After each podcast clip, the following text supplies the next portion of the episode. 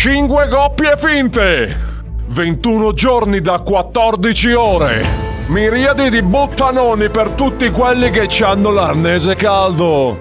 Riusciranno a prendervi per il culo abbastanza a lungo da arrivare all'ultima puntata? Temptationaia! Temptationaia! Più che un reality, un viaggio in un'aia!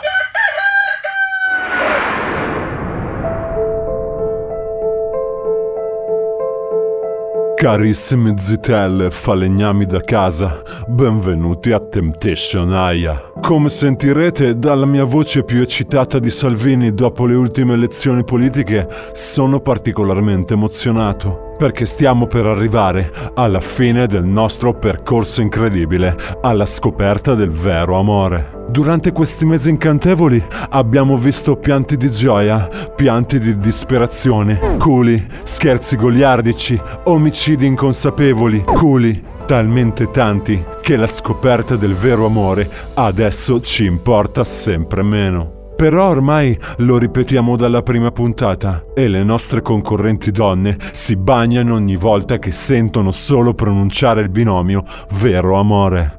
Mentre i nostri concorrenti uomini si toccano il capitano con sguardo distratto. Ma questa è un'altra storia. La storia che vogliamo raccontare oggi invece è la storia di una finale, la tanto agognata finale tra Annunziato e Tamara e Tolomeo e Gwendalena. Le due coppie sono già pronte alla sfida, ma prima ci spariamo insieme un servizio riepilogativo su entrambe.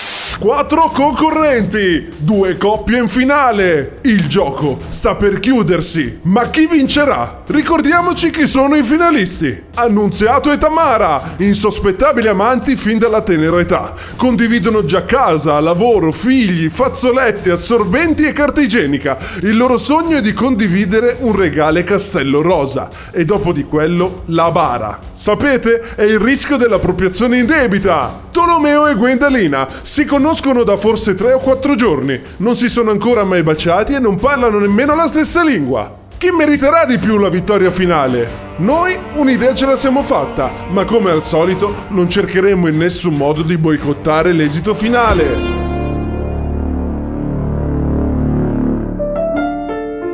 Bene, sembra tutto pronto per la sfida, amici di Temptation Aya.